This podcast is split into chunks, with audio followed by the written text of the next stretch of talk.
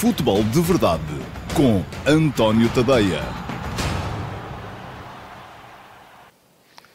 Olá, muito uh, boa tarde a todos. Eu sou António Tadeia este é o Futebol de Verdade de segunda-feira uma edição que vai naturalmente olhar sobretudo para aquilo que foram os jogos de ontem uh, da Liga Portuguesa. Ainda falta jogar o Benfica, mas para já há essa novidade, há condição. O Flóculo Porto está no primeiro lugar da classificação, porque ganhou ontem, e que difícil foi ao Flóculo Porto ganhar ontem ao Portimonense, enquanto o Benfica só hoje vai jogar contra o uh, Gil Vicente em Barcelos, onde, é preciso não esquecer, já perdeu o Flóculo Porto, já perdeu o Sporting e empatou o Sporting Clube Braga. Portanto, um, jogo complicado, ainda para mais um Benfica que vem numa série de jogos que não lhe correram bem, pelo menos em termos de resultados. Mas, enfim, já lá vou falar dos eh, jogos de ontem e também do jogo de hoje.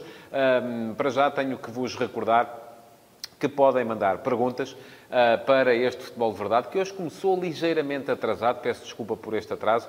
Uh, tivemos aqui um probleminha técnico para, para resolver. Já está resolvido, espero eu. Uh, já agora agradeço que me mandem notificações a dizer se está tudo a correr bem, se estão a ouvir bem, se o som está a chegar, se a imagem está a chegar, se está tudo supimpa. Espero que sim. as minhas desculpas pelo atraso, mas daqui vai ser sempre a eita até ao final. Portanto, estava a dizer, podem mandar perguntas. quem estiver a ver em direto esta emissão, seja no Facebook, no YouTube ou no Instagram. Pode ir às caixas de comentários, deixar perguntas, que no final deste Futebol de Verdade, e hoje será necessariamente um bocadinho depois da uma, porque já começamos com atraso a edição uh, regular do Futebol de Verdade, mas uh, no final ia eu dizer, 5, 7 minutos depois de terminarmos aqui, só o tempo de olhar para as perguntas que lá estiverem, uh, vou estar em direto também no antoniotadeia.com para vos responder em mais uma sessão do Q&A, perguntas e respostas para hoje, para a edição de hoje do Futebol de Verdade. Portanto, não tem que ser sobre os temas de que vou falar aqui hoje no Futebol de Verdade, tem que ser sobre futebol, embora eu acho que hoje um, tenho aqui um dedo que me adivinha que muitas das perguntas vão ter a ver uh, com o jogo de ontem, com o jogo de ontem do Futebol Clube do Porto. Portanto, se tudo aquilo que quiserem perguntar, pergunta que eu cá estarei para resolver. Embora deva dizer que já escrevi sobre o tema, sobre a grande penalidade falhada por Jackson Martínez na partida de ontem. Fiz, um, já dei a minha opinião hoje no último passo às 8 da manhã. Quem quiser ler também lá está, antoniotadeia.com é o texto que está neste momento em destaque no site. Bom, vamos então começar com os jogos de ontem e uh, por ordem uh, cronológica, com o jogo do uh, isto, só porque vou olhar para os jogos dos, que estão no topo da classificação. Eh, começando com o jogo do Sporting frente ao Boa Vista. O Sporting voltou a deixar ehm, boas indicações uh, em mais uma partida em casa, depois do jogo contra o Istanbul Başakşehir, agora contra o Boa Vista. A equipa desta vez uh, começou forte mais uma vez, foi capaz de marcar, de, de, de, conseguir a vantagem ainda durante a primeira parte e este, isto marca toda a diferença em termos de exibições do Sporting, aquilo que foram jogos em que a equipa entra mais apática, à espera que o jogo traga alguma coisa e os jogos em que a equipa entra de facto mais forte à procura do resultado, como aconteceu frente ao Istambul Başakşehir e contra o Boa Vista. Ontem, contra o Boa Vista, com uma uh, vantagem é que, ao contrário do que aconteceu frente aos turcos, o Sporting não desligou. Uh, pode ter a ver também com a qualidade do adversário. Eu acredito que a equipa do Istambul Başakşehir ainda assim seja uh, ligeiramente mais forte ou mais forte do que esta equipa do Boa Vista, mas a verdade é que ontem o Sporting uh, soube gerir melhor o jogo do jogo, daquilo que o jogo trouxe, sobretudo na primeira parte. Silas fez quatro alterações e é interessante olhar uh, para uh, aquilo que foram as políticas de rotação de, de Jorge Silas, de Rubem Amorim e de Sérgio Conceição. Sérgio Conceição só mudou um homem do 11 que jogou na quinta-feira no Leverkusen, uh, trocou Manafá por Otávio para defrontar ontem o Portimonense. Um, Silas trocou quatro homens e uh, Rubem Amorim trocou oito no plantel do Sporting Clube Braga para a recepção ao Vitória Futebol Clube, em relação à equipa que tinha jogado em Glasgow contra os Rangers. Isto mostra Uh, do meu ponto de vista, pelo menos, que o Braga, de facto, é a equipa que tem o plantel mais homogéneo. Uh, já o tinha dito aqui várias vezes. É uma equipa que não tem uh, tantas estrelas de primeiro nível, mas que depois pode trocar tranquilamente jogadores do 11 por outros jogadores do plantel, que não se nota grande diferença, porque todos eles têm qualidade. Tomaram o Sporting e até o Futebol Clube Porto, e até o Benfica em algumas posições, ter a quantidade de opções que o Sporting Clube Braga tem para constituir o seu 11. Mas enfim, Estava a falar do Sporting. Silas trocou quatro homens. Ristovski por Rosier, que aparece em competição ao fim de algum tempo de ausência. Não comprometeu, ao contrário do que vinha fazendo nos últimos jogos em que tinha aparecido. Coates, que estava castigado por Ilori. Também um jogo sem mácula para Ilori, que além do mais vai ter que se jogar também, com certeza, em Istambul. Porque se ontem era Coates que estava castigado, em Istambul é Neto que está castigado. Sendo que Mathieu, esse está ainda a ser poupado para eh, quando estiver em condições do ponto de vista físico. Depois também a troca de Acunha por Borja e uh, a troca de uh, Bolassi por uh, Plata. E Plata, é preciso que se diga, foi o melhor jogador do Sporting em campo. Faz um bocado de espécie, um bocado de confusão, por que razão é que ele estava a ser reservado há tanto tempo, quando o Sporting andou a perder tempo com jogadores que foi buscar no mercado, os tais emprestados que chegaram aí, Rezé, que agora desapareceu em combate, Bolassi, que enfim é um jogador esforçado, um jogador que traz à equipa, por exemplo, valeu no jogo de Vila do Conde, valeu um ponto porque foi sobre ele que foi cometida a grande penalidade, mas ainda assim não tem no jogo o efeito que ontem Plata mostrou. Muito descarado no 1 para 1, sempre pronto a ir para cima do adversário, foi ele o abre-latas uh, do uh, jogo do Sporting frente ao Boa Vista, foi ele que uh, garantiu a vitória, embora o primeiro gol tenha pertencido a Esporar. Um, o jogo do Sporting traz uh, dois lances de uh, arbitragem e eu vou falar deles também porque já me perguntaram, já vi uh, perguntas feitas a esse respeito nos comentários de Facebook à notícia da vitória do Sporting ontem e, portanto, vou referir-me aos dois lances. Eu refiro-me ao primeiro gol do Sporting, enfim, até podemos falar de três lances porque o, segundo, o, o gol anulado a, a, Plata também tem o seu quê de pedagógico para, para explicar. Mas refiro-me ao primeiro gol do Sporting, refiro-me ao gol anulado a Plata e refiro-me uma grande penalidade que, do meu ponto de vista, foi do tamanho do estádio cometida por Ricardo Costa sobre a Plata na segunda parte, mas que, eh, mesmo depois eh, de eh, ver as imagens, o árbitro decidiu não marcar. Ora bem, primeira questão. O golo de Esporar no seguimento de um livre em que resta a dúvida se Batalha toca ou não na bola. E porquê é que isto é importante? Eu já vi um uh, leitor uh, fazer uma questão no Facebook a dizer que mesmo que Batalha não tenha tocado na bola, e ele acha que tocou, eu não consigo ter a certeza se há um toque de Batalha ou não, mas que mesmo que Batalha não tenha tocado na bola, Esporar acabava por beneficiar de uma posição irregular. Ora, a questão é que o toque de Batalha faz toda a diferença, a existir ou a não existir. Porque não existindo toque de Batalha, o último toque do jogador do Sporting, que é o momento em que tem que ser aferida a posição de Esporar, é a marcação marcação do livre. E, no momento da marcação do livre, Esporar está em posição regular. Portanto, não há fora de jogo. Se Batalha toca na bola, aí sim, Esporar já está à frente do penúltimo defesa do uh, Boa Vista e, portanto, haveria lugar à marcação de um fora de jogo. Não tenho a certeza, conforme já disse, não consigo uh, perceber pelas imagens se há ou não toque de batalha na bola, no ar, uh, tornando assim a intervenção de uh, Esporar irregular. E terá sido essa também a, a, decisão do VAR, que, olhando para o lance, também não deve ter conseguido ter a certeza absoluta de que uh, o, o lance tenha sido irregular por toque de batalha. Certeza tenho nas outras duas situações em que acho que a arbitragem, numa delas, decidiu bem, noutra decidiu mal. Decidiu bem na anulação do golo a, Plata. E porquê?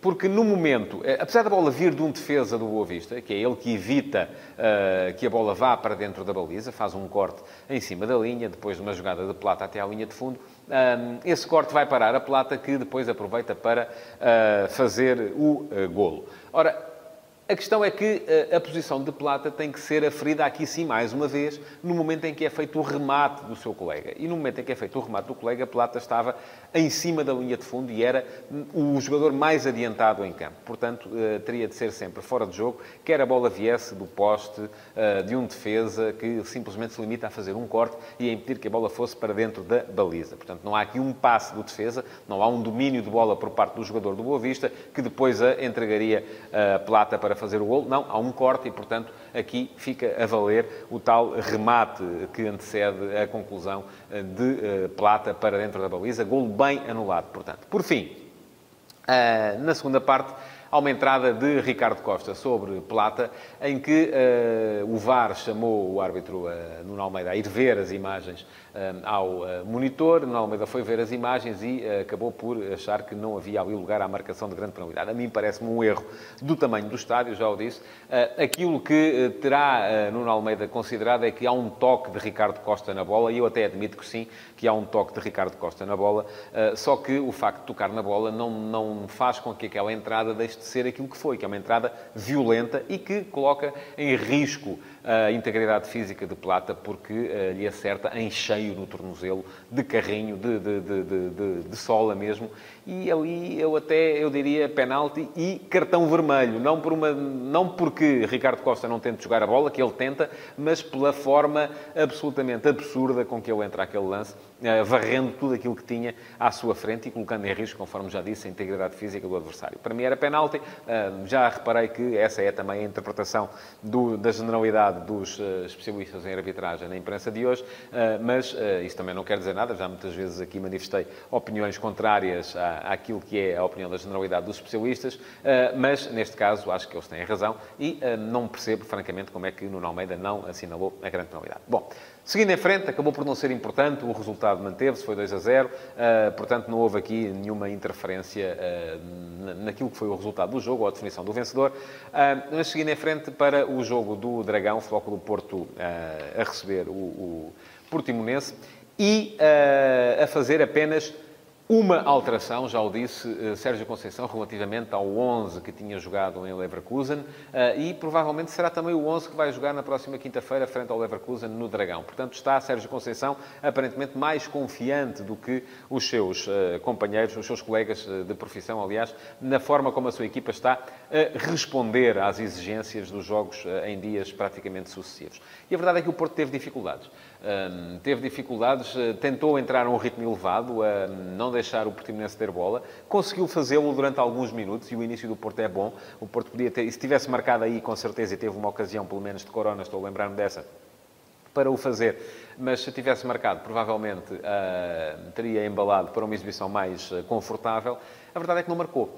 E a partir do momento em que o Porto deixou de ter tal, uh, o tal fulgor físico para conseguir condicionar aquele início da organização do Portimonense, para conseguir impedir que o Portimonense tivesse bola, uh, a equipa do Portimonense mostrou aquilo que já tinha mostrado em várias ocasiões, que é uma equipa que sabe jogar a bola, que com a bola nos pés é capaz de enliar o adversário, é capaz de criar situações perigosas. Criou algumas, teve o cabeceamento de Jackson no final da primeira parte e teve, sobretudo, a grande penalidade de uh, Jackson, que Jackson chutou para as nuvens, motivando então a indignação de, tudo, de toda a gente que não é adepta do Futebol Clube do Porto, achando que o jogador do Portimonense, por ter jogado no Futebol Clube do Porto durante três anos, que uh, teria feito de propósito. Ora, eu já o escrevi e vou dizê-lo aqui com todas as letras. Não acredito. E não acredito porquê? Não acredito porque, à partida, a não ser que me provem, a não ser que o próprio me venha dizer falhei de propósito, chutei para fora de propósito, a não ser que uh, venha a ser apanhado em escutas, em trocas de e-mails, seja o que for,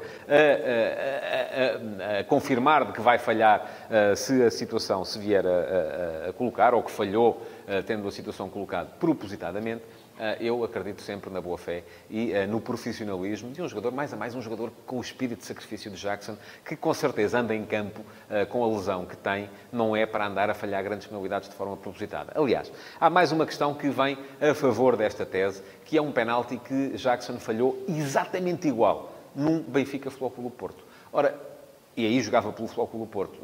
Aqueles que agora dizem que de certeza que houve uh, vontade de Jackson favorecer o seu clube anterior, o que é que terão dito naquela altura? Uh, quando, e estamos a falar muitas vezes de adeptos do Benfica. Terão dito o quê? Que Jackson também chutou de propósito porque estava aliciado pelo Benfica? Enfim, eu não acredito nem numa situação nem na outra. Agora, isto não me impede e não me teria impedido de fazer uma pergunta que eu, tanto quanto sei, não foi feita, que é por que razão foi Jackson marcar o penalti? E aqui, atenção, não estou a desconfiar hum, da intenção de Jackson Martínez. Nada disso. Estou simplesmente a desconfiar da capacidade de Jackson Martínez para marcar penaltis, porque é um jogador que claramente uh, tem um rácio de aproveitamento nas grandes penalidades abaixo daquilo que é aconselhável. E, uh, tendo em conta que este ano e tive, tive o cuidado de ir à procura disso.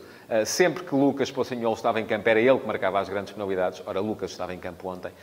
Acho que deveria ser perguntado, porque eu acho que foi uma má decisão. Atenção, quando digo que devia ser perguntado, não é por dizer que Paulo Sérgio estava, o novo treinador do Portimonense, estava ao serviço do Porto, porque inventou Jackson para marcar um penalti, já se prevendo que ele ia falhar. Não, nada disso.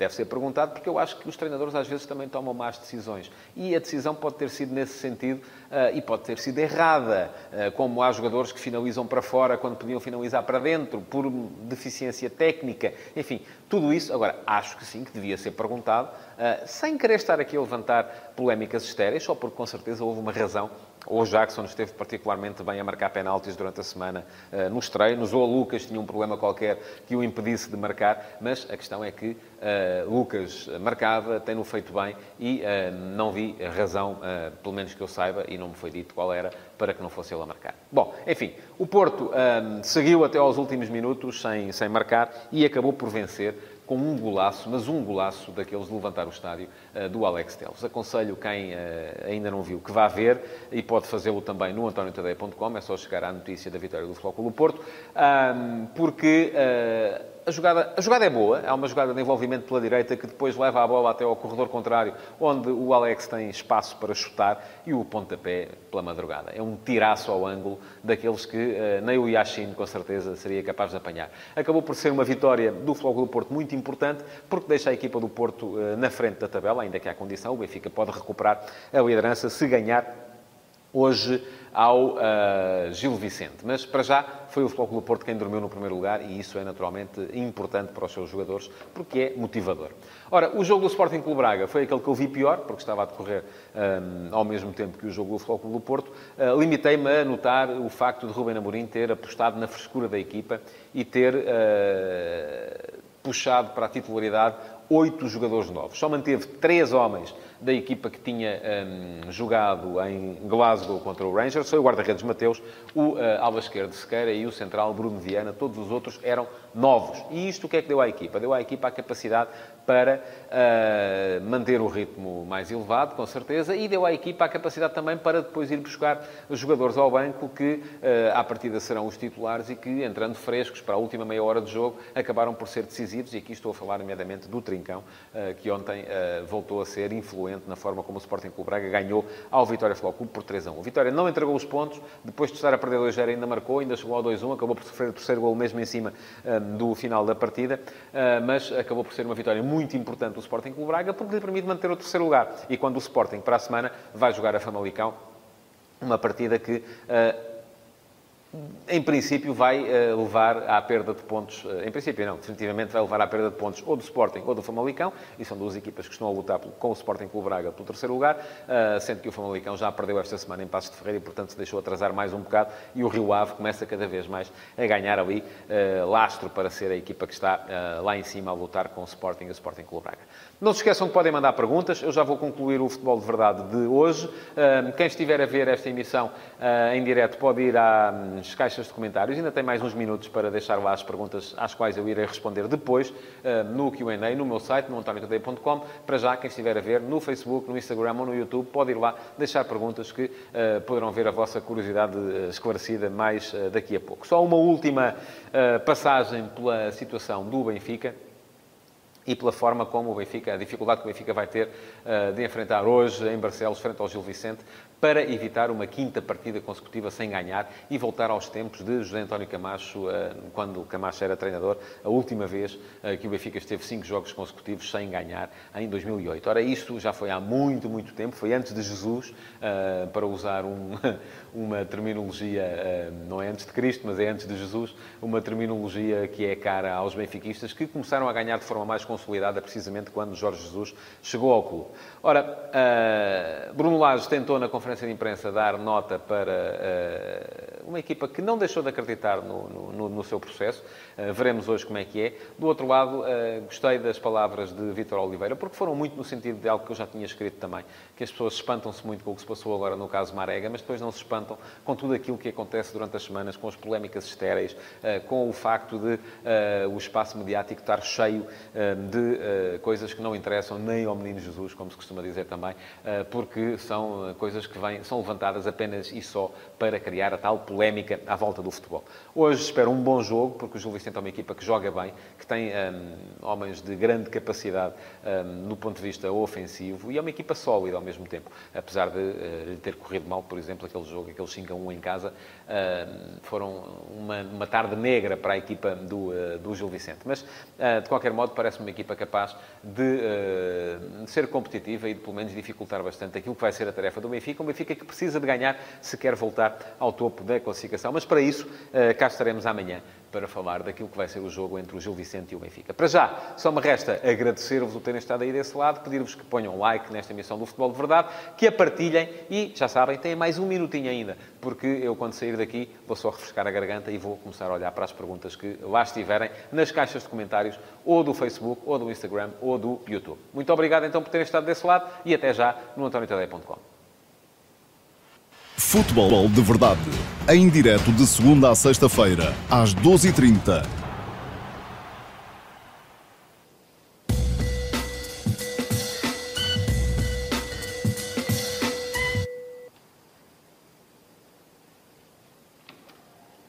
Olá, muito boa tarde a todos. Cá estou eu, mais uma vez, agora para o Q&A perguntas e respostas de hoje, segunda-feira. Uh, temos algumas uh, perguntas, perguntas do YouTube, perguntas do uh, Facebook também. Quero pedir-vos desculpa pela demora, que, mas hoje estamos de facto aqui com problemas quando a, quando a informática não colabora, as coisas não, não, nem sempre correm da melhor maneira. Enfim, espero que esteja tudo a chegar bem a vós, mais atrasado, mas em princípio um, em condições, é isso que é mais importante. aqueles que tiveram a paciência de ficar à espera até agora, meu muito obrigado. Ora bem, vamos então passar às perguntas de hoje e começando por eh, uma pergunta do Mateus eh, Bastos, eh, que me pergunta, e obrigado Mateus pela sua questão, acha que os falhanços de Jackson só contribuirão para o aumento do clima de suspeição no futebol português? Uh, olha, admito que sim. Uh, infelizmente é o futebol que temos. Uh, infelizmente é aquilo que as pessoas mais veem, é sempre, veem sempre o lado negativo das coisas. E eu, aquilo que digo é sempre a mesma questão que digo relativamente a árbitros, relativamente a jogadores que falham, relativamente a jogadores... Enfim, é que eu não percebo o que é que as pessoas gostam, do que é que as pessoas gostam no futebol, sempre que há alguma coisa que não corre como elas acham, acham sempre que está tudo vendido e que está tudo feito e que está, tudo, está toda a gente aqui a conspirar uh, contra as cores dessas mesmas pessoas. Portanto, se é assim, se é nisso que acreditam, então, francamente, mais vale dedicarem-se a outra uh, situação qualquer e não estarem no futebol, porque é porque não gostam de facto do futebol. Eu não estou aqui a dizer que é certo ou que é errado. Atenção, eu não tenho maneira de vos dizer se Jackson falhou de propósito propósito ou não. Eu acredito que não tenha falhado de propósito, até porque, já disse há bocadinho, houve uma situação perfeitamente igual, um penalti perfeitamente igual, uh, quando ele estava no Futebol do Porto, que ele marcou da mesma maneira, a bola foi para o mesmo sítio uh, num jogo contra o Benfica. E aí eh, ninguém vem dizer que ele tinha falhado de propósito, com certeza. Agora já achamos todos que sim, que ele falhou de propósito. Não digo nem que sim, nem que não. Eu parto sempre do princípio que os jogadores uh, tentam dar o melhor de si próprios nos jogos. Infelizmente, depois, quando as coisas não correm bem, seja porque foram emprestados, seja porque estão a jogar contra uma antiga equipa, as pessoas acham sempre que uh, houve uh, mão negra no assunto. Mas depois também, se um jogador emprestado calha a jogar num jogo da taça, por exemplo, e a marcar, já acham que foi na vice da equipa que emprestou, porque, enfim, é, não, não vamos sequer entrar por aí o futebol é muito melhor do que isso tudo e não me parece que seja uh, assunto sequer. Segunda questão para hoje, para o Ricardo Pereira. Obrigado, Ricardo, pela sua pergunta também. Uma questão particularmente interessante e que me obrigou também aqui a fazer algumas contas de cabeça. E pergunta-me o Ricardo, em relação a outras lutas que não aos do topo da tabela, quantos pontos deverão ser necessários para evitar a descida de divisão? Qual é a minha opinião? Olha, eu, a opinião em relação a isso não posso ter. Uh, posso socorrer-me dos números e olhar para aquilo que, foi, uh, que foram as últimas épocas. Na época passada, uh, é verdade que foram precisos 33, mas desceram três equipas. O antepenúltimo, que acabou por descer porque era preciso integrar o Gil Vicente, fez 29. ou melhor, teria, ter-se-ia safado com 29. em 17-18 foram precisos 31. Em 16-17 foram precisos 32. Em 15-16 foram precisos 30. O número tem vindo a aumentar de ano para ano. Em 14-15 bastariam 24. Por acaso o ano penúltimo fez mais mas com 24 pontos ter-se-ia salvo. Isto porquê? Porque Gil Vicente e Penafiel estavam um bocadinho mais atrás, fizeram 22 e 23 e, portanto, fizeram muito poucos pontos. Eu acho que, olhando para aquilo que é a classificação da Liga neste momento, aquilo que me parece é que o Aves, que está com 13 pontos, e o Portimonense, que está com 15, poderão chegar uh, bastante lá mais à frente. O Aves está a tentar uma recuperação, veremos se é consegue ou não. Já acreditei mais nisso, agora a equipa parece estar a cair outra vez. O Portimonense, efetivamente, não acredito que fique uh, muito por baixo, porque é a equipa que, já o disse há bocadinho, tem futebol, é uma equipa que, uh, estabilizando psicologicamente, pode perfeitamente começar a fazer outro tipo de resultados. Portanto, eu acho que uma equipa, para se salvar, tem que apontar sempre aos 30, 31 pontos. Menos que isso é arriscado. Um, pode acontecer, sobretudo se os dois últimos uh, entrarem muito depressa em espiral negativa e a deixar de acreditar na hipótese de salvação, pode acontecer ficarem muito para trás e aí serem precisos menos pontos para que uma equipa se salve da descida de divisão. Mas eu acho que os 30, 31 serão sempre uma boa bitola. Depois, lá mais perto do final, poderemos perceber se é preciso mais ou não.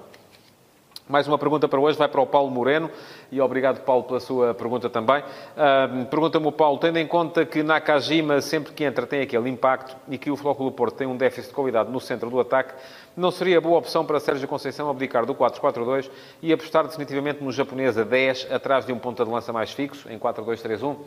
Um, olha, Paulo, eu acho que o Porto já anda muito próximo desse 4-2-3-1. Uh, ah, enfim, embora a presença de Marega quase sempre à direita a vir para o meio e a ser compensado com o tal terceiro médio que vai muito para a, esquerda, para a direita, que geralmente é Otávio, uh, possa uh, aproximar o esquema muito mais do 4-4-2 do que outra coisa.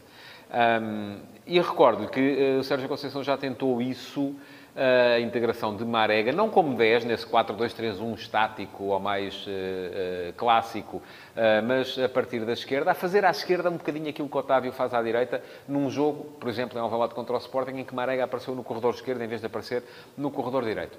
Um, acho que a colocação do Flóculo Porto nesse tal 4-2-3-1, com Nakajima a 10 atrás de um ponta de lança, enfim, poderia sempre jogar Marega à direita, poderia sempre jogar Luís Dias à esquerda, Corona teria que encontrar espaço como lateral direito e aí até resolveria um problema ao do Porto porque lhe falta esse, esse jogador. Uh, mas depois uh, sobrava ali uma questão que é uh, a do duplo pivô e sobrava uma questão da contribuição defensiva que Nakajima não costuma dar à equipa porque é um jogador defensivamente menos fiável. E por outro lado, também já se sabe que o futebol de Marega não é um futebol de corredor, não é um futebol de ir à linha e cruzar. Portanto, o 4-2-3-1 exige geralmente extremos que sejam mais extremos clássicos, jogadores que fiquem mais fora, que não venham tanto dentro. E tanto Marega como Luís Dias são jogadores que gostam de vir bastante dentro, daí que o Flóculo Porto tenha este esquema que é um 4-4-2 assimétrico, eu costumo chamar-lhe isto, eh, porque eh, é um 4-4-2 que um dos avançados parte da direita, enquanto eh, o outro, o extremo esquerdo, muitas vezes integra-se no meio campo. Hum, acho que é uma possibilidade, isso que está, que está a propor, mas seria preciso mudar muito mais do que a arrumação das pedras em campo, seria preciso mudar as dinâmicas. E a equipa terá sido preparada em pré-época para jogar desta maneira e agora é complicado mudar as dinâmicas mais até do que o esquema tático. Vamos continuar com as perguntas para hoje. Pergunta-me o Tiago Santos, ainda a propósito do Flóculo Porto, eh, e obrigado, Tiago, pela sua pergunta também. Quais as diferenças no Flóculo Porto entre ter Pep a titular a comandar a defesa e ter alguém experiente uh, e Mbemba não tão experiente, mas que tem feito boas exibições? Eu acho que o Porto está bem servido de, de centrais. Tem ali três eh, elementos de qualidade, Pepe, Marcano, Mbembe, e mesmo uh, os miúdos que vêm a seguir, tanto o Diogo Leite como o Diogo Queiroz, são uh, jogadores de uh, qualidade, portanto, e que garantem ali algum, no futuro alguma, alguma qualidade para o setor, no Flóculo Porto. Portanto, acho que as diferenças têm a ver, sobretudo, com liderança, de facto. Pepe é um jogador que, nos momentos mais difíceis, pode impor uma liderança que Mbemba, naturalmente, não impõe. Mas Mbemba tem estado bem nas vezes que tem sido chamado a jogar durante esta ausência de Pep da equipa titular. Simão Rochinol, bom dia Simão e obrigado pela sua pergunta também. Quais as principais diferenças no Man United antes e depois da entrada de Bruno Fernandes? Olha, um, o uh, Ole Gunnar Solskjaer já veio dizer que o Bruno Fernandes era uma mistura de Verón com uh, Paul Scholes. Porquê? Porque traz os golos de Paul Scholes, traz a condução e a capacidade de furar unhas em posse de uh, Verón. Um, eu acho que a, a, principal diferença tem a ver com qualidade, porque o Man United não tinha um médio com esta qualidade para comandar a equipa em campo. Neste momento tem, e eu uh, já tinha dito aqui antes dele antes sequer de ser uh, segura a transferência, que se Bruno Fernandes fosse para o Man United, a equipa ia ser o Bruno e mais 10. É isso que se está a ver neste momento uh, e é isso que, com certeza, com, uh, à medida que a equipa for conhecendo melhor o Bruno Fernandes e que o Bruno Fernandes for conhecendo melhor a equipa, é isso também, com certeza, que se vai ver daqui para a frente. Pergunta-me o José Sousa, e obrigado, José, pela sua pergunta também.